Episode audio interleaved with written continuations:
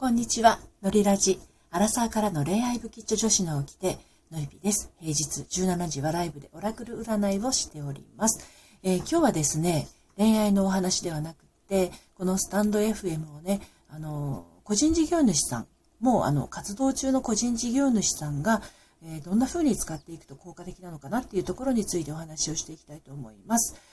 えー、私も、えー、っと、もともと個人事業主というか、まあ、あの、恋愛セラピストをしております。恋愛カウンセラーですね。で、えっ、と、ブログを書いたりとか、あと、Facebook で告知したりとか、あと、LINE 公式アカウントを使って発信をしたりして、えー、お客さんの悩み相談を、えっと、受けているんですけれども、この9月15日からスタンド FM を始めて1ヶ月半、間もなく経とうとしているのですが、えー、っと、明らかに反応が変わってきたところがあるので、そちらについてお話をしていきます。えっとね、ツイッター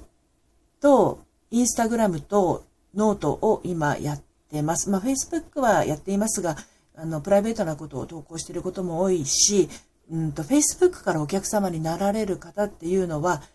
まあ、いらっしゃるにはいらっしゃるんですけれど、まあ、実名でね、あの、やっているので、実名でっていうか、結構私のプライベートも載せているので、もともと知ってる方が、お顔も知ってるし、どんな方か分かってる方がお客さんになることが多いんですね。ですので、ちょっと除外します。で、ツイッターに関しては、本当にあの、このスタンド FM をやるまでは、あの、ほぼ機能していません、正直言うとね。うんと、公式サイトのコラムを、えー、予約投稿でシェアしたりとか、あとはボット使ったりとかっていう形だったんですけれど、スタンド FM を始めてからツイッターは明らかにこう、命を吹き返したかのように、息吹を持って毎日楽しく使わせていただいています。そして、えー、っと、私あの、1ヶ月に1回ノリカフェというオンラインのズームお茶会をやっているんですけれど、まあ今日もこれからね、あるんですけれどもね、あの今までは Facebook でももともと私を知ってる人が参加してくれたりとか、あとは LINE でえー、何度かやり取りをしている人が参加してくれたりだったんですが、今回の、うんと、ノリカフェに参加してくださる方は、ツイッターからの方が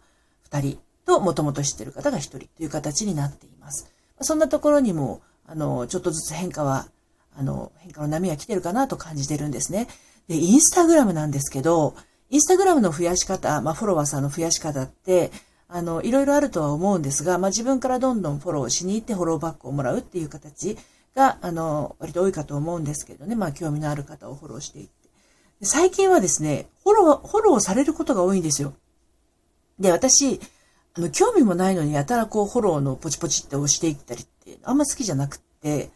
あの、本当に興味がある人のを見たいっていうのがあるのでね、自分からこう、むやみにフォローしに行くことはしないんですけれど、最近はね、フォローしてくださる方がちょっと増えてきたんですよね。で、それは、えっ、ー、と、スタンド FM を収録して、こちらのスタンド FM に配信した後に、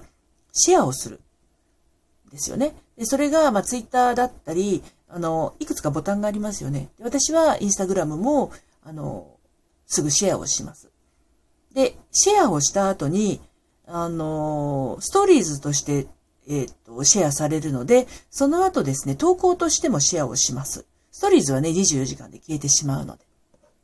で、投稿としてシェアをして、まあ、あの、インサイト見ると、えっ、と、それなりにこう、なんだろう、数字も上がってきてますし、あの、プロフィールのリンクのところから飛んで、詳しい内容は聞けるという形にはしていますけれど、まあ、興味を持ってくれる人がちょっとずつ増えてるのかなっていうのを体感として感じます。で、もう一つノートに関しては、えっと、まあ、ノートにも収録を、えっと、記事に埋め込んだりとか、あとは、うんと、まあ、平日の17時からやっている、うん、オラクル占いのライブに関しては、つぶやきのところで、あの、紹介したりとか。で、その中、つる、うんと、つぶやきで投稿したノートを、今度、あの、ツイッターの方にシェアしたりとかっていう風に、今、ツイッター、インスタグラム、ノート、それからスタンド FM に関しては、